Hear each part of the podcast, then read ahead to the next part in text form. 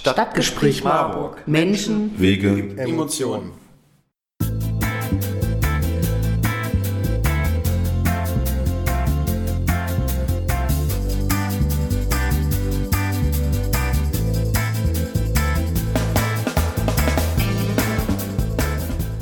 Hallo, ich begrüße Sie zum Podcast über das System der Primary-Wahlen in den Vereinigten Staaten. Paul Rischka und Siamak Soleimani erläutern Ihnen heute, was es mit den Primaries, also den Vorwahlen in den USA, auf sich hat und welche Veränderungen das System der Vorwahlen durchlaufen hat. Wer im März oder im November letztes Jahr mal von den Nachrichten der Pandemie ablenken wollte, konnte das wunderbar mit den Vorwahlen in den USA, beziehungsweise den eigentlichen Präsidentschaftswahlen, die sich dann doch länger hingezogen haben als gedacht. Gerade vor dem Hintergrund der eher chaotischen Administration war es für die Welt schon von einiger Wichtigkeit zu erfahren, wer die Nachfolger von Donald Trump wird oder ob er für weitere vier Jahre im Oval Office sitzen würde. Dafür stellen wir euch erstmal das Verfahren, den Ablauf vor, erklären die Regeln, zeigen auf, was für Probleme das Ganze mit sich bringt, was vielleicht gar nicht so schlecht ist und wie die letzten Primaries abgelaufen sind. Hallo, ich heiße Siamak Soleimani. Ich habe einen Bachelor der Politikwissenschaften und absolviere jetzt den Master in politische Integration und wirtschaftliche Globalisierung an der Philipps-Universität in Marburg. Hi, ich heiße Paul Rischka, bin ebenfalls Student in Marburg, aber für Politikwissenschaften im Master. Und zusammen werden wir euch das Thema US Primaries etwas näher bringen und uns einige Stimmen anhören, was die Menschen in Marburg darüber wissen. Dazu haben wir mal ein paar Kommilitonen in der Universitätsbibliothek befragt und hier sind die Antworten. Lass uns gemeinsam mal reinhören. Was verstehen Sie unter den US-Vorwahlen? Also ich würde sagen, dass da sehr viel Werbung für gemacht wird und jeder einzelne Kandidat sich vorstellt und repräsentiert. Aber mehr weiß ich dazu auch nicht. Danke sehr. Und äh, vielleicht so eine Follow-up-Frage. Was ist Ihnen bekannt, welche Rolle die Wahlleute in den US-Wahlen einnehmen? Oh, das ist eine sehr gute Frage. Kann ich leider auch nicht viel zu sagen. Super, danke sehr. Und kennen Sie den Unterschied zwischen den Primaries und den Caucuses? Nein, habe ich leider noch nie gehört. Vielen herzlichen Dank. Was verstehen Sie unter den US-Vorwahlen? Ähm, habe ich eigentlich gar kein genaues Bild zu. Also kann ich mir jetzt gar nichts darunter genau vorstellen. Und ja, ist Ihnen bekannt, welche Rolle die Wahlleute in diesen US-Wahlen einnehmen? Ähm, also ich weiß, dass die Staaten Wahlmänner äh, wählen, sozusagen, die dann den US-Präsidenten wählen. Aber weiter weiß ich nicht. Das ist schon eine Menge Informationen, die Sie da haben. Und vielleicht können Sie uns nochmal den Unterschied, falls Sie den kennen, zwischen den Primaries und den Caucuses benennen. Nee, den kenne ich leider nicht. Grüß Sie, was verstehen Sie unter den US-Vorwahlen? Unter den Vorwahlen, ähm, dass praktisch halt die Kandidaten sich sozusagen vorstellen und dass die Kandidaten halt dann sozusagen auch ähm, ja, ihre politischen Meinungen sozusagen äußern. Vielen Dank, ja.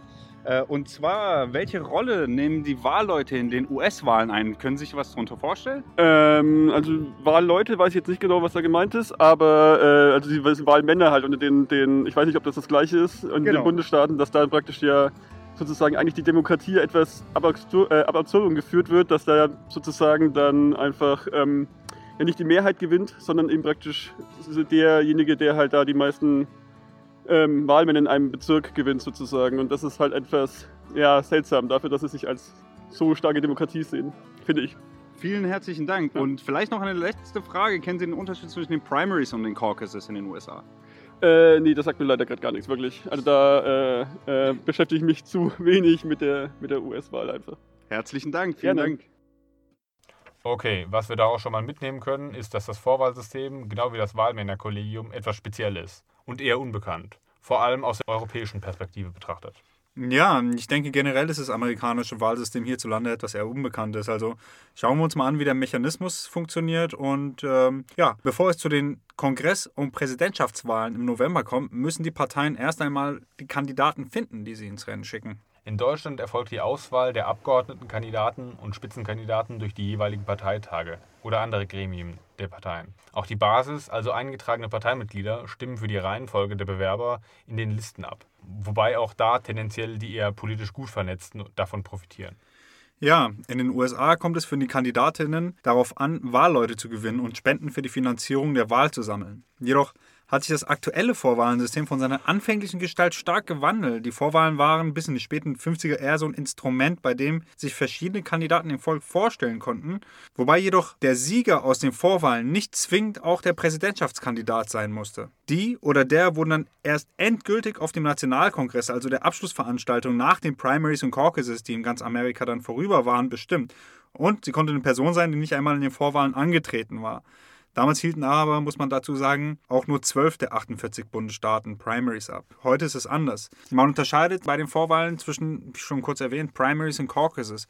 Caucuses sind Veranstaltungen und Versammlungen vor allem, bei denen die eingetragenen Wähler einer Partei in einem Bundesstaat sich an einem gemeinsamen Ort treffen, sich in Gruppen zusammenschließen und für ihren Kandidaten werben. Ja, Caucuses sind in den Medien weniger präsent und werden nur in vier Bundesstaaten praktiziert. Aber die Caucuses in dem Bundesstaat Iowa der als erster Bundesstaat abstimmt, gilt als sehr wichtiger Stimmungsbarometer. Wichtig ist auch zu wissen, dass Caucuses von den Parteien direkt organisiert werden. Primaries hingegen sind Urnenwahlen, wie wir sie zum Beispiel aus den Wahlen bei uns kennen. Wie läuft dann die Wahl an sich ab? Was haben die Wahlleute für eine Funktion? Also, Erst geben die Wähler einem oder eine Kandidatin ihre Stimme. Jede Kandidatin oder jeder Kandidat hat dann einige Wahlleute hinter sich. Die werden auch nach Distrikten bestimmt. Also umso mehr Distrikte du gewinnst, umso mehr Wahlleute hast du hinter dich. Die Wahlleute, auch Delegierte genannt, geben dann auf den Nationalconventions faktisch stellvertretend für ihre Wählergruppe die Stimme ab. Die oder der Kandidatin mit qualifizierten Mehrheit, also die Hälfte plus eins mindestens der Delegiertenstimmen aus den Wahlen aller 50 Bundesstaaten zusammen kombiniert, ist dann auch automatisch der Präsidentschaftskandidat. Die National Conventions der Parteien zum Schluss der Wahlen spielt jetzt heutzutage keine Rolle mehr. Im eigentlichen Prozess der Kandidatenbestimmung und dient er als große Abschlussskala für die oder den Sieger der Primaries. Aber das soll keine Kritik an den Primaries sein. Ganz im Gegenteil, diese haben nämlich das Wahlsystem in den letzten äh, Jahrzehnten inklusiver gemacht, da die Bürger nun mehr in die Kandidatenauswahl mit einbezogen werden. So konnten sich die bisherigen Präsidenten auch besser auf den Rückhalt der eigenen Basis verlassen, da sie durch die Primaries an Legitimität gewonnen hatten. Der Sieger aus den Vorwahlen tritt dann bei den nationalweiten Wahlen zum Duell gegen den Kontrahenten der anderen Partei an. Wenn der Präsident eine zweite Amtszeit anstrebt, dann konzentrieren sich die Vorwahlen, also die Primaries, eher auf die Oppositionspartei. Ist die Regierungszeit jedoch um oder sollte der Präsident oder die Präsidentin nicht mehr antreten können, dann werden wieder Primaries aller Parteien spannend. Und das hat sich dann in das aktuelle System gewandelt. Das in einem Wahljahr momentan mindestens von Februar bis Juli den politischen Diskurs in den Vereinigten Staaten diktiert. Also wenn nicht gerade parallel noch eine Pandemie geschieht oder ein Amtsenthebungsverfahren gegen den amtierenden Präsidenten läuft oder auch beides gleichzeitig. Aber erstmal das Grundsätzliche. Wer darf denn überhaupt bei den Vorwahlen teilnehmen? Wer hat ein aktives und passives Wahlrecht, wie es so schön heißt? Also, das aktive Wahlrecht, also die Möglichkeit, seine Stimme bei den Vorwahlen abzugeben, ist abhängig von den jeweiligen Bestimmungen in den einzelnen Bundesstaaten, die sich aber wirklich teilweise erheblich unterscheiden. Also, die meisten Bundesstaaten allerdings setzen eine ja, Registrierung der Wähler in irgendeiner Form voraus, um an den Wahlen teilzunehmen. In anderen Staaten muss man dann den Wahlzettel einer bestimmten Partei beantragen, also eine Art Vorauswahl treffen, um dadurch die Parteizugehörigkeit schon vor der eigentlichen Wahl festzulegen. Das passive Wahlrecht betrifft dann die Wahlleute und die Kandidaten, die aufgrund ihres passiven Wahlrechts Anspruch darauf haben, ein politisches Amt zu besetzen, also wählbar sind. Das wirkt auf Außenstehende etwas kompliziert und umständlich. Im Februar ist dann der erste Caucus in Iowa. Die sind die ersten und haben eine Woche Vorsprung, weil sie bei der Etablierung gesagt haben, sie brauchen ein paar Tage, um das Endergebnis zu erstellen. Erzähl uns mal, wie das abläuft. Also folgendermaßen, die Kandidaten bringen sich für die Präsidentschaftswahl in Stellung und beginnen ihren Wahlkampf. Der amtierende Präsident ist allerdings automatisch für das Rennen um das Weiße Haus immer qualifiziert und braucht sich an den Vorwahlen nicht zu beteiligen. Nimmt jedoch an den Vorwahlen oder beziehungsweise in dem Wahlkampf immer teil, da es auch gleichzeitig Teile des Kongresses sind, die neu gewählt werden. Und diese sind wichtig für die Sitzeverteilung in den Parlamentsorganen. Nehmen wir nun die Caucuses im Bundesstaat Iowa. Wie du bereits erwähnt hast, die ersten Vorwahlen des ganzen Landes. Und wie alle US-Vorwahlen immer im Jahr, an dem auch der Präsident der Vereinigten Staaten gewählt wird. Die Caucuses in Iowa sind Wahlen, bei denen man, wie man umgangssprachlich, wie bereits gesagt, auch mit den Füßen abstimmt. Präsidentschaftskandidaten, denen es nicht möglich ist, mehr als 15 Prozent der Stimmberechtigten hinter sich zu versammeln, scheiden aus den Vorwahlen Wahlen aus und ihre Delegierten werden nach einem proportionalen Schlüssel unter den übrigen Bewerberinnen verteilt. Ist das Erfolg, dann werden die Wahlergebnisse an ein Komitee des Nationalen Kongresses, also dem, der National Convention, weitergeleitet, in dem die Wahlleute sitzen und den oder die Kandidaten, die die meisten Bundesstaaten für sich entscheiden konnte, zum Sieger ernennen. Das setzt aber voraus, dass einer der Bewerber auch die Mehrheit aller Stimmen für sich entscheiden konnte. Sollte das nicht der Fall sein, haben die Wahlleute die Macht, einen der Kandidaten auszuwählen, von dem sie annehmen, dass sie die Wahl gewinnen kann. Dafür setzen sie sich zusammen und stimmen über den jeweiligen Bewerber ab. Das kommt aber fast nie vor. Meistens gewinnt einer der Kandidaten mehr als die Hälfte der Stimmen. Zumal während des Wahlkampfs immer mehr die Kontrahenten aus dem Rennen ausscheiden und ihre Delegierten sich einem der übrigen Präsidentschaftsanwärter anschließen müssen. Ja, hier sieht man schön, wie sich der Nationale Kongress gewandelt hat. Die Vorwahlen sind unter anderem ein Instrument, um zu sehen, welcher der Bewerber mit seinen spezifischen Themen bei der Bevölkerung am beliebtesten ist.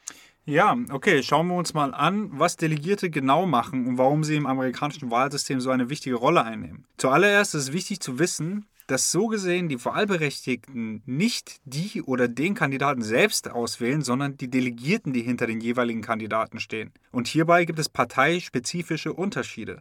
Bei den Demokraten gibt es Delegierte, die sogenannten Superdelegates, die nicht gewählt werden müssen und ein Mandat von der Parteiführung zugesprochen bekommen. Sie heißen Unpledged Delegates, weil sie nicht wie die Mehrheit der anderen Wahlleute im Vorfeld schon eine klare Position beziehen müssen. Die Unpledged Delegates sind ausschließlich ehemalige Präsidenten oder Parlamentsabgeordnete der jeweiligen Partei, aber auch Lobbyisten. Dies sorgte auch bei uns in den Medien immer wieder für Kontroversen und ist mit einer der Gründe dafür, dass den Demokraten vorgeworfen wird, zu sehr auf die Bedürfnisse der Wall Street einzugehen. Von den 4700 Delegierten sind derzeit ca. 700 unpledged. Das ist ungefähr ein Siebtel. Bei den Republikanern müssen 95 Prozent der Delegiertenstimmen an den Kandidaten gebunden sein. Das heißt, sie können nicht jemand anders nominieren, es sei denn, der oder die scheidet aus dem Rennen aus. Diese Art von Wahlleuten nennt man Pledge Delegates da sie sich zu einem bestimmten Kandidaten bekennen müssen. Bei den Vorwahlen hat jeder Bundesstaat in den USA eine bestimmte Anzahl an Delegiertenstimmen, der stellvertretend für die Wähler die Kandidaten nominieren. Die Ergebnisse sind nicht nur wichtig für das Endergebnis, sondern auch zum Führen des Wahlkampfs. Wenn die guten Wahlergebnisse ausbleiben, bleiben meist auch die Spenden aus, um den Wahlkampf zu führen, was dann richtig schwer werden würde. Und das bedeutet, dass nach Iowa eine Menge Kandidaten das Handtuch werfen, wenn sie nicht genug Stimmen sammeln konnten und auch keine Perspektive mehr sehen, diese zu generieren. Meist geben die ausscheidenden Kandidaten dann eine Wahlempfehlung für einen der Kandidaten ab, die noch im Rennen sind. Aber machen wir weiter. Nach dem Caucus in Iowa folgte die erste Primary in New Hampshire. Die nächsten Abstimmungen finden dann so Ende Februar in Nevada statt. Dann geht es im ganzen Land Schlag auf Schlag. Ende Februar oder Anfang März gibt es den sogenannten Super Tuesday. Dabei schließen sich verschiedene Bundesstaaten zusammen. Mal sind es 14 Bundesstaaten, wie bei den letzten Vorwahlen, mal sind es weniger. Jedenfalls geht es an dem Tag um circa ein Drittel aller Delegiertenstimmen, also mächtig viele. Die Frage ist jetzt, wozu das führt.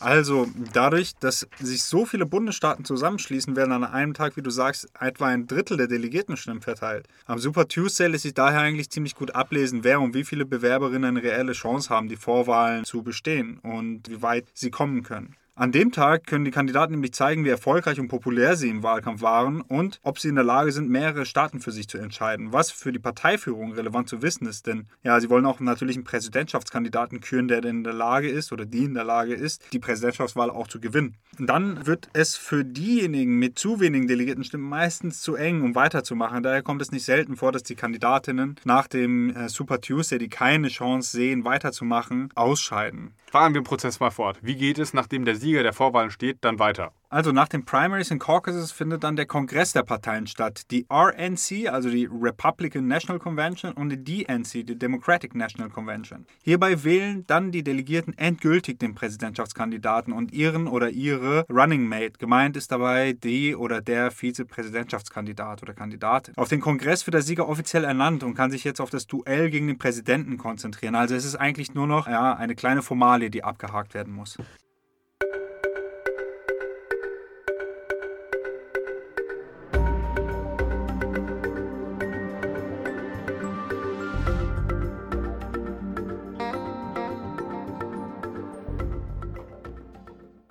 Demonstrieren wir den Ablauf der Primaries mal an einem Beispiel und nehmen wir das aktuellste, also so von letztem Jahr. Und wir konzentrieren uns auf die Demokraten. Die Republikaner hatten zwar auch Vorwahlen mit anderen Kandidaten, aber die hatten ja auch den Amtsinhaber und äh, die anderen Kandidaten hatten keine großartige Chance. Schon vor den Zwischenwahlen 2018 hatten sich zwei Demokraten gemeldet mit der Intention, an den Vorwahlen teilzunehmen. Mitte 2019 hatten die Demokraten dann ein Feld von 28 Kandidaten, von denen aber schon 13 ihre Kampagne vor Jahresende wieder einstampften unter anderem auch Kamala Harris, die spätere Running Mate von Joe Biden. Drei weitere beendeten ihre Kampagnen bis zu den Caucuses in Iowa. Nachdem die Verantwortlichen für den Caucus in Iowa deutlich länger brauchten, um ein korrektes Ergebnis mitzuteilen als eigentlich üblich, war das Endergebnis brutal unverständlich. Pete Buttigieg hatte nach einem Kopf-an-Kopf-Rennen mit Bernie Sanders 0,1% Stimmen mehr bekommen.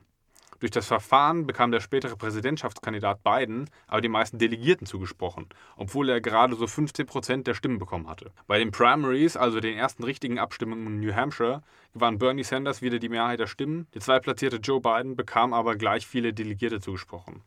Die folgenden zwei Abstimmungen konnten Sanders und Biden dann für sich gewinnen. Die anderen Kandidaten, Buttigieg und Klobuchar, stiegen nach den Vorwahlen in South Carolina und Nevada aus. Trotz des großen Hypes um die Caucuses in Iowa und den Primaries in New Hampshire sind die beiden Bundesstaaten doch eher nicht repräsentativ für das ja doch heterogene, dicht besiedelte Amerika, vor allen Dingen an den Küsten. Die beiden Staaten ja, sind auch nicht so repräsentativ, weil dort weniger als 3,5 Millionen Menschen mit einem ja, großen Anteil bis zu 90 Prozent an weißer Bevölkerung leben. Vielmehr sind die beiden Bundesstaaten so wichtig, weil Kandidaten Ausdauer beweisen müssen, dass sie bei den Delegierten und Wählern überzeugen können und dass sie sich landesweit Popularität verschaffen können. Zudem leidet der Ruf der Caucuses, da bei den 2020 US-Vorwahlen die Wahlsoftware in den Caucus in Iowa ein Aussetzer erlebt hatte und die Ergebnisse wurden gar nicht oder nur mit Verzögerung übermittelt. Dieser Vorfall hat die Caucasus als System, aber auch das amerikanische Demokratiesystem an sich beschädigt, weil die Bevölkerung das Vertrauen in die Wahlsysteme verlieren könnte.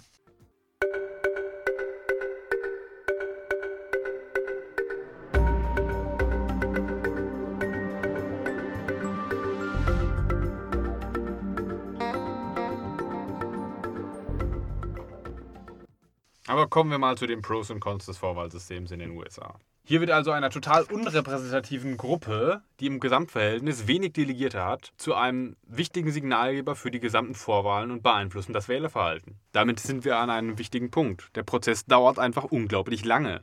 Wenn ein Auswahlprozess ungefähr ein Jahr vor der eigentlichen Wahl in die heiße Phase geht, mit Exploratory Committees, also Sondierungskomitees, die die eigene Chancenbewertung noch ein Jahr früher aufnehmen und man sich dann quasi zwei Jahre in diesem Vorwahlkampf befindet, ist das eine echt lange Zeit. Natürlich wird nicht die ganze Zeit mit harten Bandagen gekämpft und attackiert, aber es ermattet die Kandidatin und auch die Bürgerinnen und Bürger. Und die Kandidaten sind im Normalfall ja meist Abgeordnete, Gouverneure und Senatoren, die haben noch einen richtigen Job. Die Länge macht das Ganze aber auch sehr kostspielig, was es zum einen weniger finanzkräftigen Kampagnen schwer macht, die drei Monate lang in Iowa auf sich aufmerksam machen müssten, um bekannt zu werden, denen dafür aber die Mittel fehlen.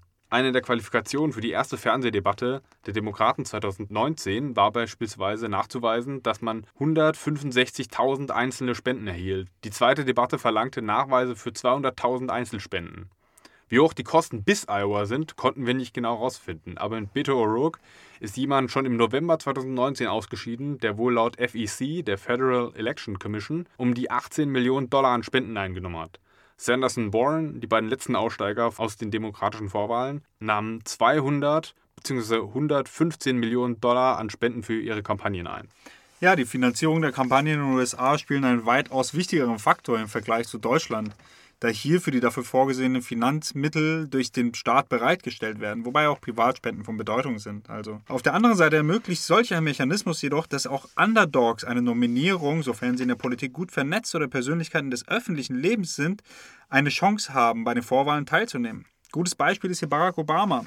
Nehmen wir die Wahl 2008. Damals war Hillary Clinton eigentlich die Favoritin. Doch durch die Kampagnen, die ja so insgesamt 90 Tage in Iowa andauern, konnte Obama innerhalb des Bundesstaates seinen Bekanntheitsgrad enorm steigern. I won Iowa because I spent 87 days going to every small town and fair and fish fry.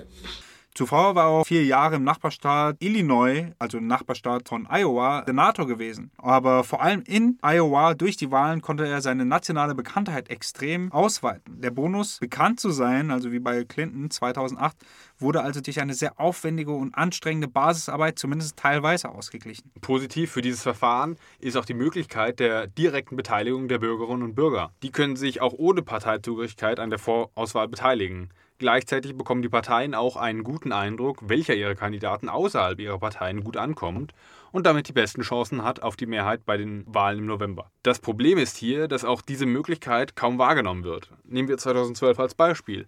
Die Beteiligung an republikanischen Primaries war 16 Prozent, aber die Beteiligung an Caucuses lag nur bei 3 Prozent. Und das ist schon ein Problem für die Repräsentation. In den meisten Bundesstaaten müssen die Delegiertenstimmen unter den verschiedenen Parteien aufgeteilt werden, wenn ein Kandidat ausscheidet. Während in anderen Bundesstaaten sogar nur eine Partei in den Vorwahlen alle verfügbaren Delegiertenstimmen erhalten kann, weil zwei Kandidaten der gleichen Partei übrig bleiben und gegeneinander in der Schlussrunde antreten. Es zeigt sich, dass die Parteien tatsächlich deutlich pluraler sind als zum Beispiel europäische Parteien. Nehmen wir wieder die Primaries letztes Jahr. Dabei haben wir im Wesentlichen zwei Flügel gesehen, die sich an einem Thema orientiert haben. Eine allgemeine Krankenversicherung für alle. Bekanntermaßen fallen die USA in diesem Bereich dadurch auf, dass ihr System diesen Namen gar nicht verdient. Man konnte die Kandidaten also ganz gut daran aufteilen, wie sie dieses Problem angehen wollten. Auf der einen Seite die eher Linken um Bernie Sanders und Elizabeth Warren, die eine allgemeine Krankenversicherung befürworteten, und den zentristischen Teil um Pete Buttigieg, Abby Klobuchar und Joe Biden, die das bisherige System nicht so stark reformieren wollten und allenfalls Korrekturen vornehmen wollten. Diese Vorwahlen zeigen uns die gesamte Bandbreite, die in den USA in einer Partei besteht, die durch das andere Wahlsystem aber in eine Partei gequetscht wird. Ja, und ein anderer interessanter Aspekt ist, ist der langfristige Effekt, der sich in den letzten Jahrzehnten erkennen lässt. Denn der Erfolg oder Misserfolg eines Parteiflügels bei der Präsidentschaftswahl kann nachhaltigen Einfluss auf die Parteiorientierung ausüben. Betrachten wir uns kurz die Wahlen 2008 und 2012 aus der republikanischen Sichtweise.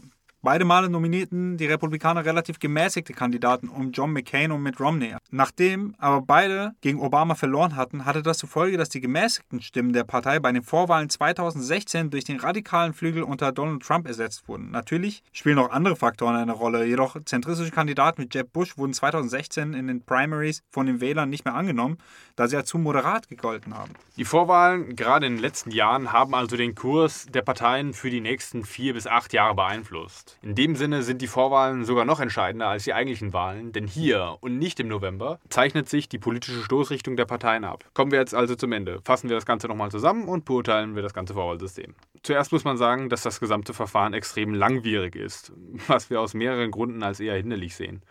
Zum einen, weil die Länge des Verfahrens viele andere Diskussionen überlagert. Während des Wahlkampfes können die, die schon ein anderes politisches Amt innehaben, dieses natürlich nicht so wahrnehmen. Die Länge macht das Ganze aber auch sehr kostspielig, was es zum einen weniger finanzkräftigen Kampagnen schwer macht, die drei Monate lang in Iowa auf sich aufmerksam machen müssten, um bekannt zu werden, denen dafür aber die Mittel fehlen.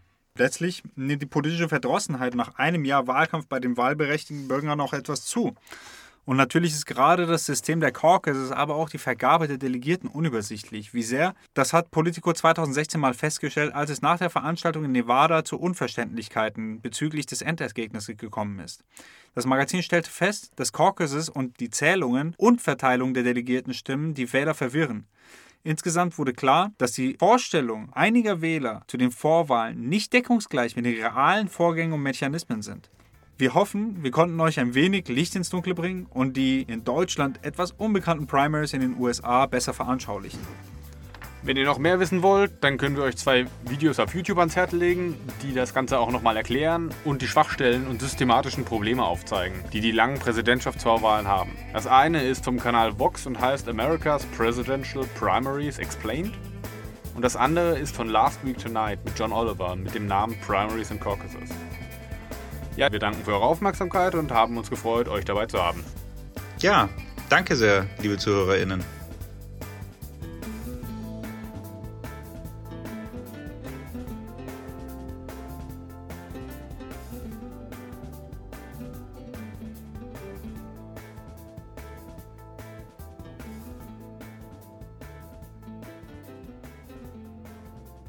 Stadtgespräch Marburg. Menschen, Wege, Emotionen.